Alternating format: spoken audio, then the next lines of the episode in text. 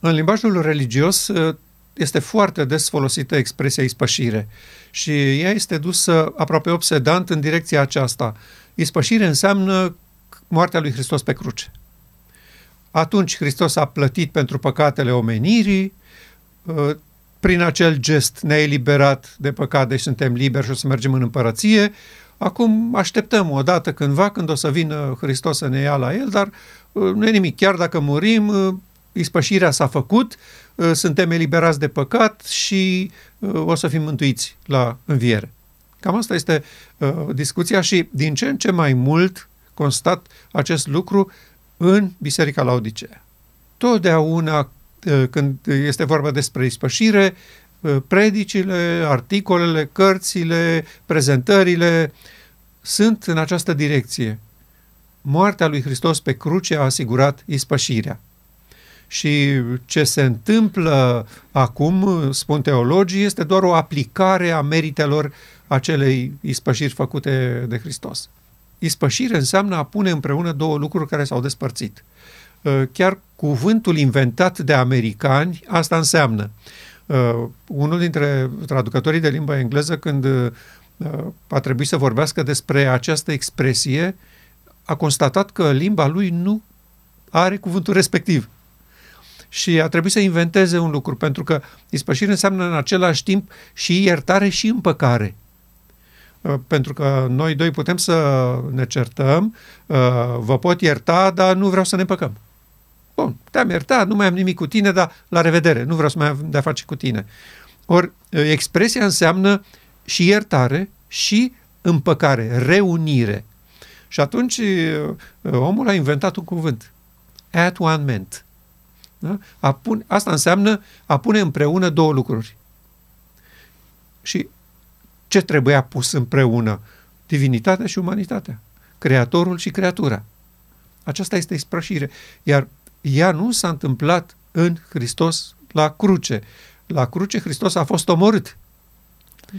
Și uh, chiar uh, unul dintre pionierii adventiști sau uh, oamenii din mișcarea milerită care au văzut pentru prima oară ce s-a întâmplat în 1844, că n-a venit Hristos așa cum sperau ei, și ei au înțeles atunci că Hristos n-a făcut decât să treacă la o altă fază a lucrării lui în Sfânta Sfintelor.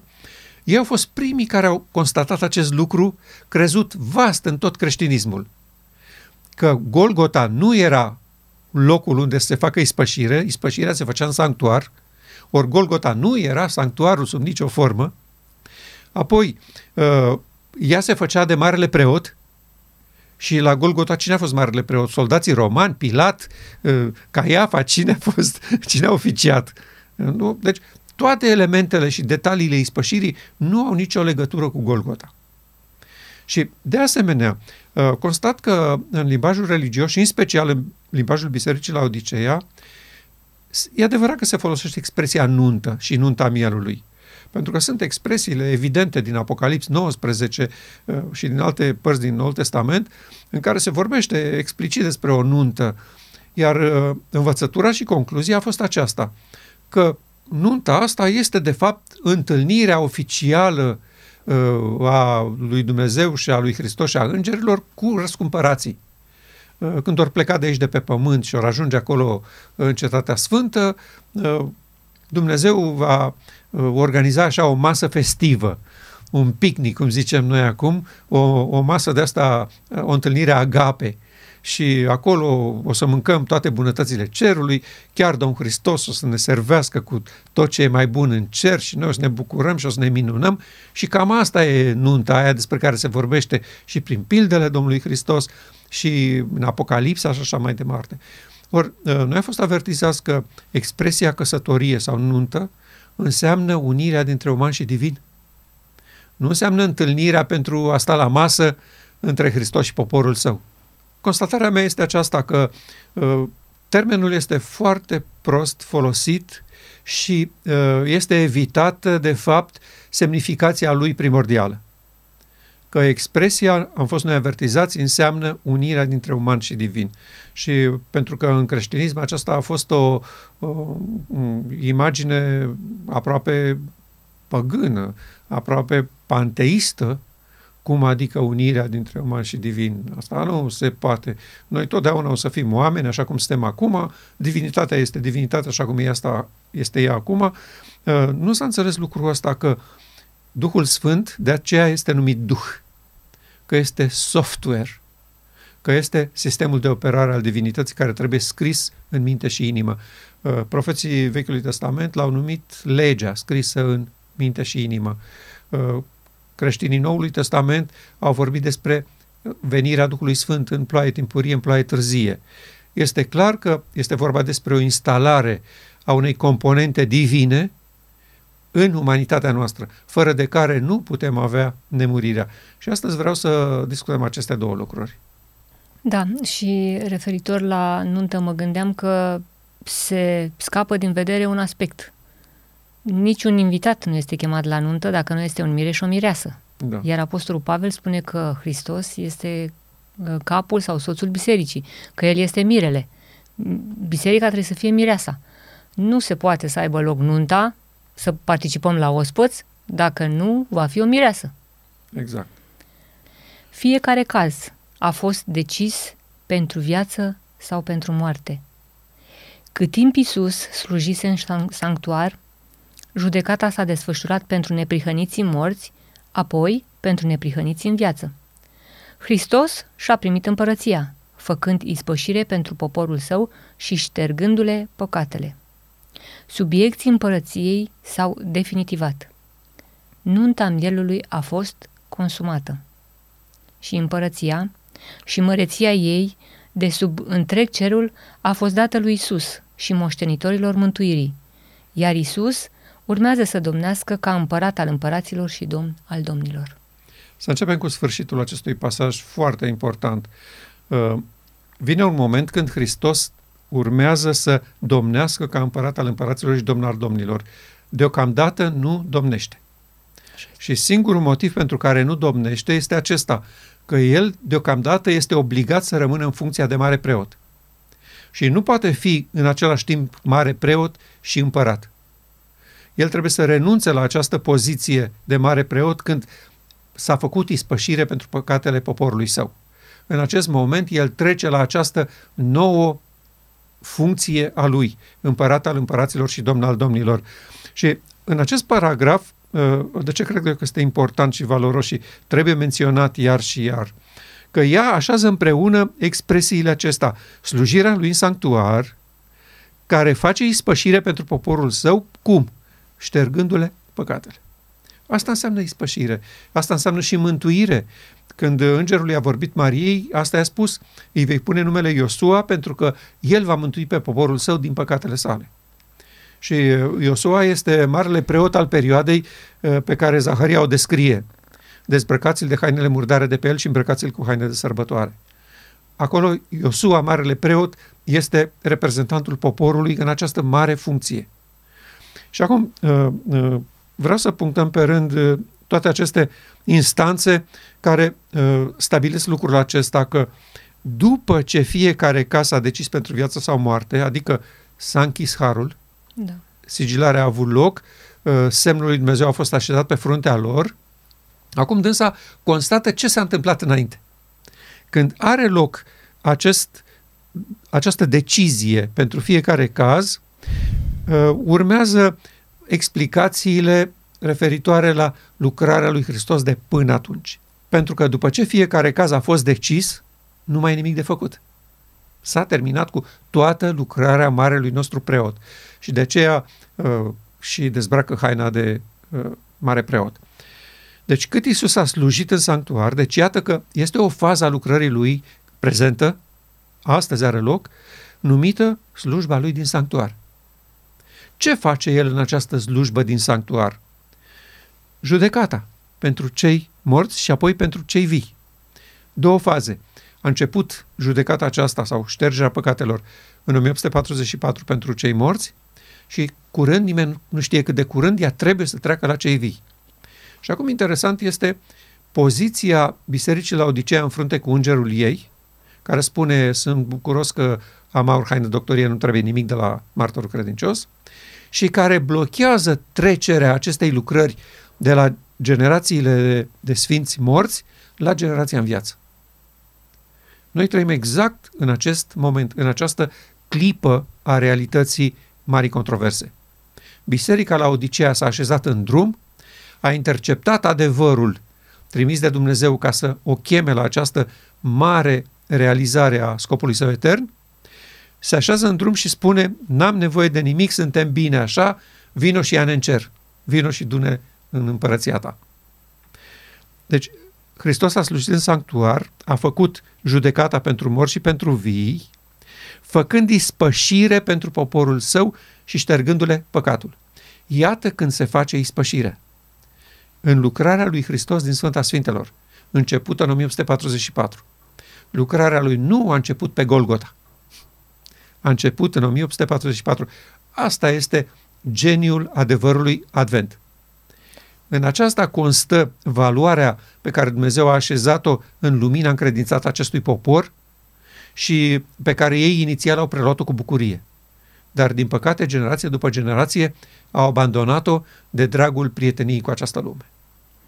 Au îmbrățișat-o în momentul în care uh, au acceptat înțelegerea sanctuarului, pentru că în exemplificarea uh, din vechime de la sanctuar, uh, ștergerea păcatelor sau Marea Zi a Ispășirii avea loc o singură dată, în ultima zi a anului, pentru tot poporul și odată cu aia spune textul din uh, Leveticu că veți fi curați înaintea Domnului.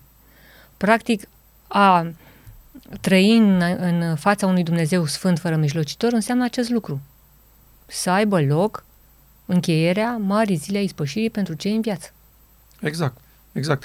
Și de aceea uh, noi vedem acest uh, aspect al ispășirii în dinamica lui descrisă de Daniel 8 cu 14. De aceea Daniel 8 cu 14 este temelia și stâlpul central al credinței noastre, că punctează momentul când Hristos începe ispășirea pentru poporul său. În Sfânta Sfintelor, dincolo de perdea, ștergând păcatele neprihăniților morți și apoi ale neprihăniților în viață. Și pasajul continuă așa, subiecții împărăției s-au definitivat, adică s-a tras o linie de despărțire între cei care au venit la nuntă și cei care nu au venit la nuntă. Cei care au beneficiat de ispășire și cei care n-au beneficiat de ispășire, pentru că nu socotesc că e necesar.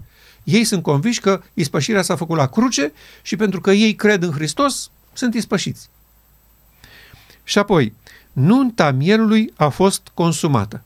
Această propoziție este fenomenală și a face legătura și așează corect paralela între aceste două expresii din lumea creștină, ispășire și nuntă. De ce este uh, o legătură intimă și strânsă între ispășire și nuntă? Pentru că sub lucrarea ispășitoare a marelui nostru preot se produce căsătoria, unirea dintre uman și divin.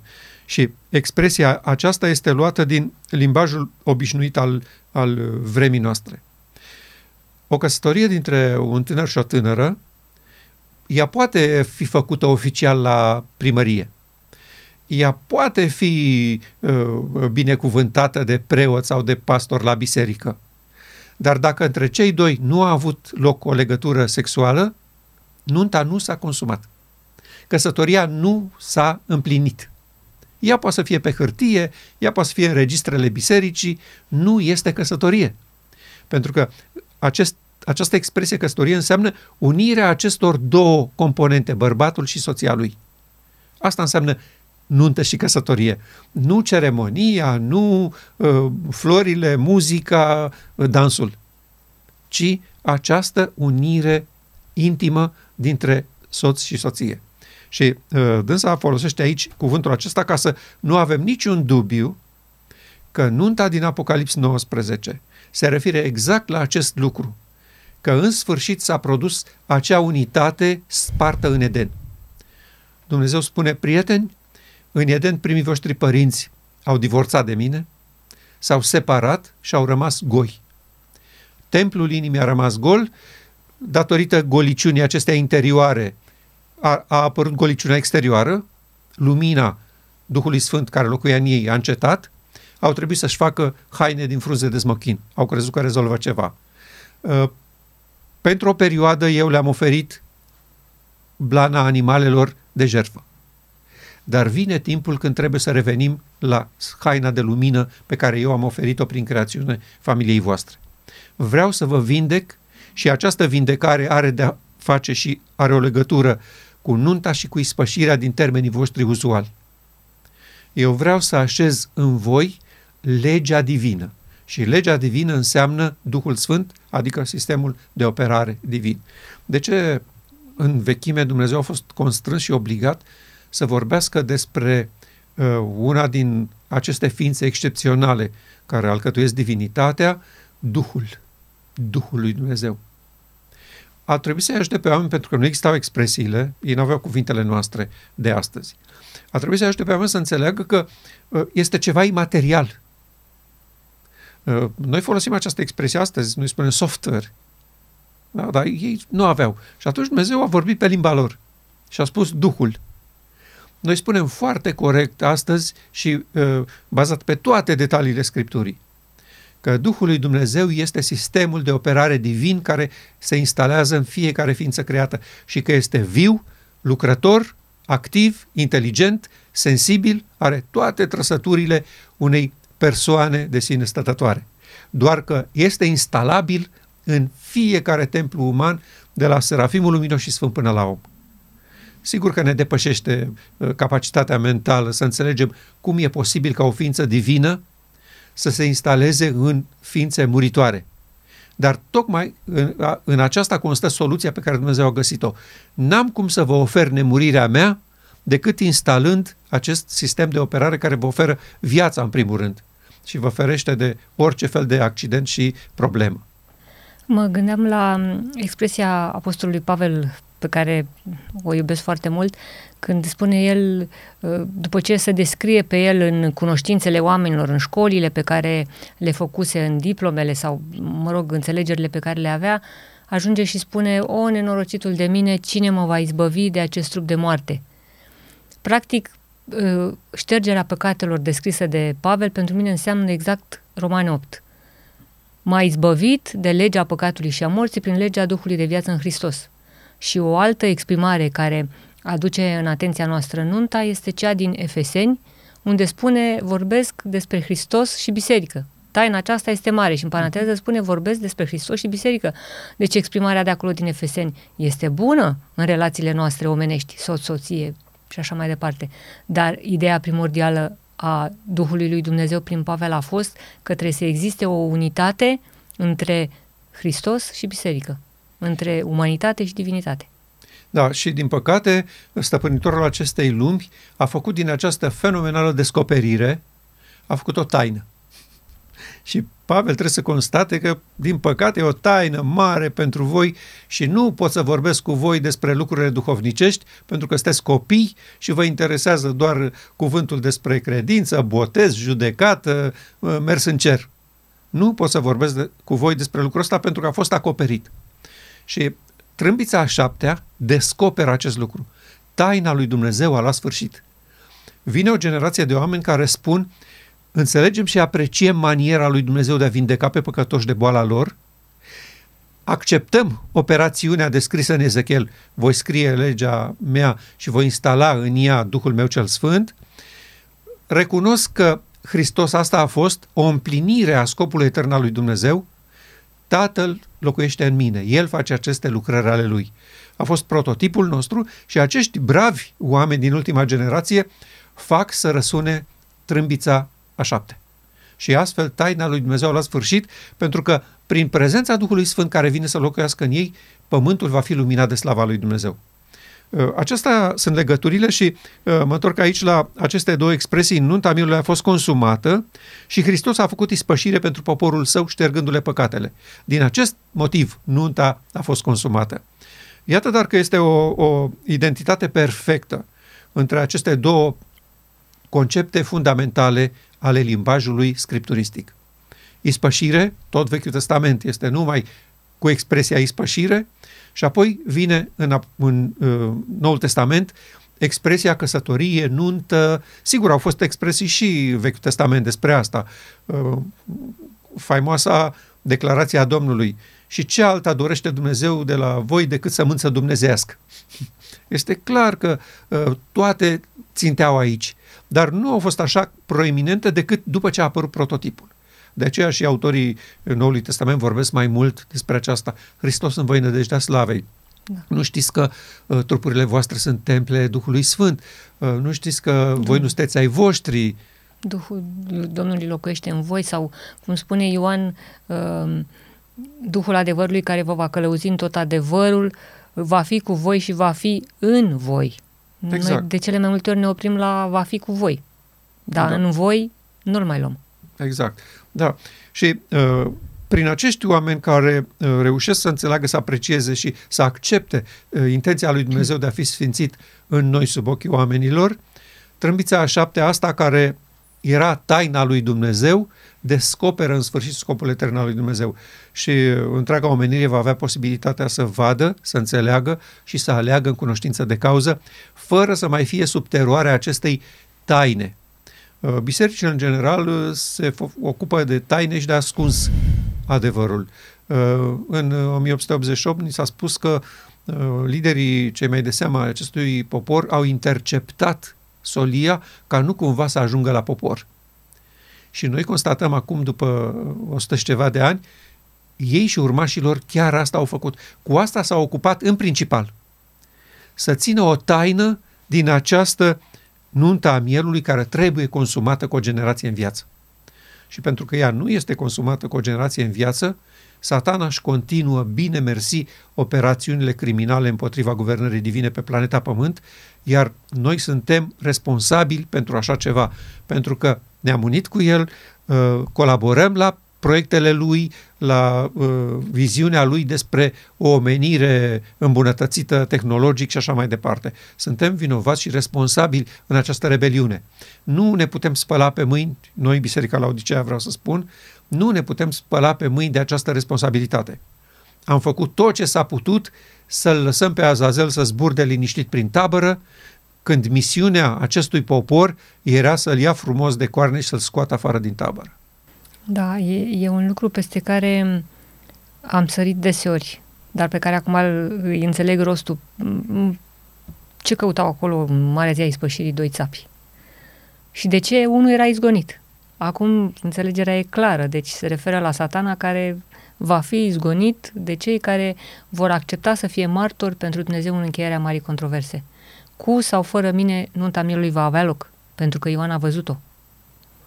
Dar este un privilegiu deosebit să poți să fii folosit de Dumnezeu ca martor pentru încheierea marii controverse. Da, uh, pe mine m-a uh, bucurat enorm să găsesc această expresie a spiritului profeției, nunta mielului a fost consumată, în absolut prima carte scrisă de ea, ca să spunem așa, sau primele imagini pe care ea le-a avut despre realitățile acestei solii advente. A fost așezat acolo de la început, nu cumva să cârcotim vreodată să zicem, a, păi asta a spus-o mai târziu, n-am uh, avut acces la ea, că na, au fost publicate mai puține cărți. Nu, Experiența și viziune este prima carte care a fost publicată și de atunci republicată mereu. Și expresia este aici la vedere nunta mielului a fost consumată datorită faptului că s-a făcut ispășire pentru poporul lui Dumnezeu. Deci există o legătură strânsă între ispășire și nuntă până la identificare, spun eu. Chiar dacă expresiile sunt diferite, chiar dacă conceptele pot fi dezvoltate într-o direcție sau alta. Nu există ispășire fără punerea împreună reprezentată de consumarea nunții. Și Ispășirea s-a făcut în primul rând în Hristos la naștere, când omenescul și divinul au fost așezate împreună. Viața lui a fost o demonstrație a acestei ispășiri realizate. Practic, poporul Israel trăia uh, cu ispășirea sub ochi în acele zile când Mântuitorul a fost printre ei. Și pentru că n-au suportat-o, l-au pus pe cruce și l-au omorât pentru asta. Și acum Dumnezeu ceea ce a realizat în Hristos, vrea să realizeze în poporul său de astăzi. Și noi primim și acceptăm cu bucurie această formidabilă realizare a Evangheliei în poporul generației noastre. Acum, uh, vreau să uh, citim și un alt, uh, un alt pasaj, nu are strict legătură cu subiectul nostru, dar eu constat că uneori noi, prinși de această bătălie, uh, ne descurajăm uneori și uh, nu realizăm valoarea excepțională a rezultatului acceptării noastre de a veni la nunta mielului. Și este un pasaj din care vreau să punctez câteva idei. Este din Mărturii, volumul 9, pagina 16 și dânsa spune așa. Este imposibil să ne facem vreo idee despre experiența poporului lui Dumnezeu care va fi în viață pe pământ când slava cerească și repetarea persecuțiilor din trecut vor fi împletite. Dânsa ne atrage atenția că urmează un moment când pământul va fi luminat de slava lui Dumnezeu prin locuirea Duhului Sfânt în templul inimii acestor persoane. Și că această uh, perioadă uh, se suprapune cu repetarea sau reînvierea persecuțiilor din trecut. Acesta este un moment unic pe, pentru care noi ar trebui să, să nu mai putem de bucurie. Da? Slava cerească se va coborâ pe pământ. Prin intermediul îngerilor va fi comunicare constantă între cer și pământ. Deci noi vom avea contacte directe cu îngerii lui Dumnezeu, adică vor veni și vor vorbi cu noi. Asta vrea să spună însă aici. Deci aceasta este o situație care ar trebui să ne umple de foarte mare bucurie. Nu ar trebui să avem uh, reținerile astea și permanentele întrebări, dar cum o să fie, o să fie, eu o să fiu, uh, cum o să reacționez, ce o să se întâmple, uh, vai, uh, alții se plâng, nu mai vine odată nunta, nu mai suportăm în această lume. Constatăm societatea că intră într-o panică din care nu se va mai ieși. Cu situația asta sanitară de un an și ceva, când se vede clar că Azazel și-a pierdut răbdarea și cumpătul și a intrat în panică și de obicei când intră el în panică înnebunește popoarele. Asta a făcut permanent. În momentul în care era cât pe aci ca la Odiseea să accepte invitația la nuntă în 1888, când lumină despre acest scop etern al lui Dumnezeu a venit, el deja pregătise decretul duminical în Senatul American. Da. Și uh, asta spune foarte multe despre realitatea prezentă. El, în, în acest moment, pregătește societatea pentru acest moment extraordinar când slavă cerească și repetarea persecuțiilor din trecut vor fi împletite.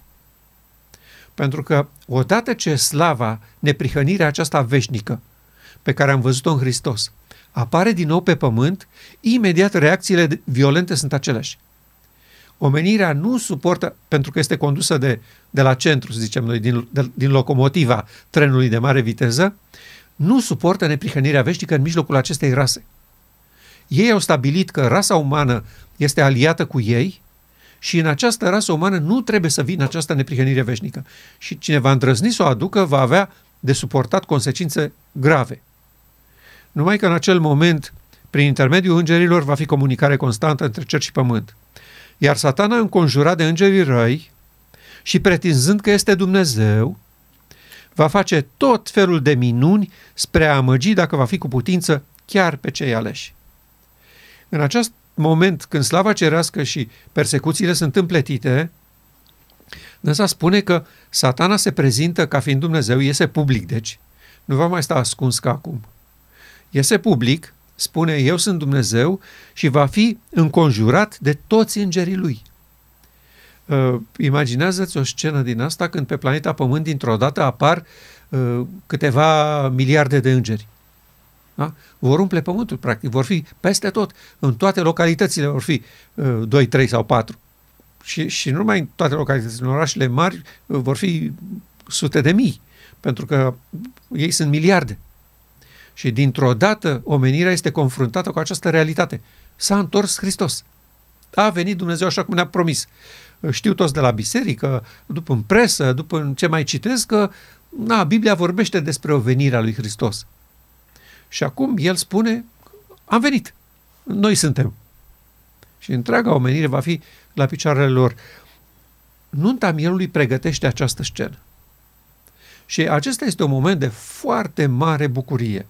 Nu este un moment de stați să ne întrebăm dacă noi ce o să fie, dacă nu ne supunem deciziilor lor, nu o să ne mai lase să mergem la magazin să ne cumpărăm mâncare, dacă nu ne supunem legilor lor, nu ne vor mai lăsa să călătorim cu avionul. Eu constat că astea sunt temerile în general ale poporului acestuia. Nu, noi ar trebui să ne bucurăm extraordinar că acest uh, uh, pământ va fi luminat de slava lui Dumnezeu și această lumină cerească va umple planeta datorită exact acestor oameni de la drumuri și de la garduri, fără niciun fel de pregătire, fără niciun fel de merite, fără niciun fel de musculatură spirituală, care n-au demonstrat nimic în viața lor, dar care au spus, mă chem la nuntă, nunta înseamnă unirea omenescului cu divinul, vin cu bucurie pentru că despărțit de tine nu pot să fac nimic, Doamne. M-am zbătut toată viața mea, am constatat că nu este absolut nicio șansă să uh, fac un pas înainte în atingerea acestui ideal grozav pe care tu l-ai pus înaintea noastră, plinătatea lui Hristos. Și uitați-vă cât de clar uh, spune dânsa aici că spre a amăgi, dacă va fi cu putință, chiar pe cei aleși. Cu ceilalți nu are nicio treabă. Oricum l-au acceptat. Sigur. Încercarea lui este să-i amăgească pe cei aleși, aleși în ce sens? Aleși că au venit, au acceptat să vină la nuntă. Cu aceea are treabă, cu aceea în care va fi arătată slava lui Dumnezeu, nu cu ceilalți. Da, exact. Și uh, interesant, de ce speră să-i atragă de partea lui? În momentul când ei deja au fost sigilați, ei au ales calea lui Dumnezeu, scopul lui Dumnezeu etern s-a realizat în ei. Dacă el reușește performanța să-i facă să renunțe la părtășia de natură divină, este o formidabilă biruință împotriva lui Dumnezeu. Și chiar demonstrează că ceea ce a promis Hristos nu e posibil și că este corect și normal ca Dumnezeu să nu se mai amestece în treburile planetei Pământ și să-i lase în pace să demonstreze ce lume formidabilă pot să facă ei. De asta urmărește să-i, să-i atragă, să-i amăgească chiar pe cei aleși. Dar aceștia nu vor face greșeala pe care au făcut-o Adam și Eva. Adam și Eva au fost părtași natură divină, Duhul Sfânt locuia în ei și s-au lăsat păcăliți că este mai bine să renunțe la aceasta. Uh, la Hristos a venit exact cu aceeași propunere, îți dau toată lumea, uh, tu să fii conducătorul lumii, ce minuni vom face noi aici cu capacitățile tale și cu autoritatea mea, spunea satana. Iar Hristos i-a spus în față un nu categoric. Acești urmași ai lui Hristos vor face exact cum a făcut capul lor, al doilea Adam. Vor spune un categoric nu. Nu credem, nu, uh, ei nu vor spune așa, uh, nu vă mai suferim, suferim pe voi, uh, vrem să muriți, vrem să dispăreți. Nu, ei n-au în cap lucrul ăsta. Ei spun așa, noi nu credem că propunerile și proiectul vostru de îmbunătățire a omenirii are vreo șansă. Pentru că noi am înțeles un lucru și l-ați înțeles și voi, dar nu vreți să țineți cont de el. Oricât de bune ar fi regulile, legile și deciziile parlamentelor sau guvernului mondial, nu se poate construi o societate pe legi perfecte cu oameni imperfecți, cu oameni egoiști, cu oameni răi, cu, oameni, cu criminali, cu uh, scârboși, cu uh, oameni fără niciun fel de, de caracter și uh, dorință măcar de a învăța. Nu există o școală care să producă omul nou pe planeta Pământ. Prin urmare, voi puteți să veniți cu un proiect și cu reguli perfecte, chiar venite din cer, să zicem așa. Cu oameni despărțiți de Dumnezeu nu le puteți duce la realizare. Veți eșua la fiecare pas. Uh, comuniștii au crezut că ei rezolvă problema. Dacă vor impune reguli draconice, cu o poliție politică formidabilă încât să nu sufle nimeni, să obțină omul nou. N-au reușit.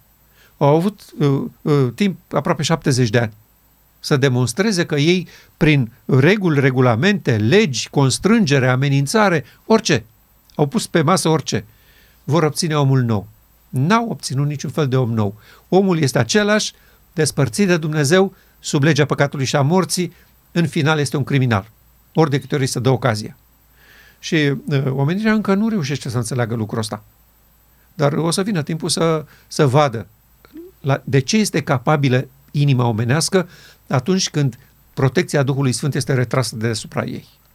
Și uh, satana speră că în această perioadă când uh, harul s-a închis, uh, ar fi posibil ca prin demonstrația asta colosală a apariției lui publice și apoi prin persecuțiile și amenințările guvernelor că toți aceștia care nu se supun lui Hristos, care a venit în mijlocul lor, uh, vor fi omorâți. Pe o cale sau pe alta, da? prin demonstrația asta șocantă asupra simțurilor și prin amenințarea cu moartea, frica de, de moarte, el poate, speră că reușește să-i câștige și să-i abată de la destinul lor înalt. Așa ceva nu se va întâmpla și Domnul Hristos va veni și va spune, aceștia sunt poporul meu. Aceasta este uh, mireasa. Aceștia sunt oamenii care au iubit mai mult neprihănirea decât nelegiuirea.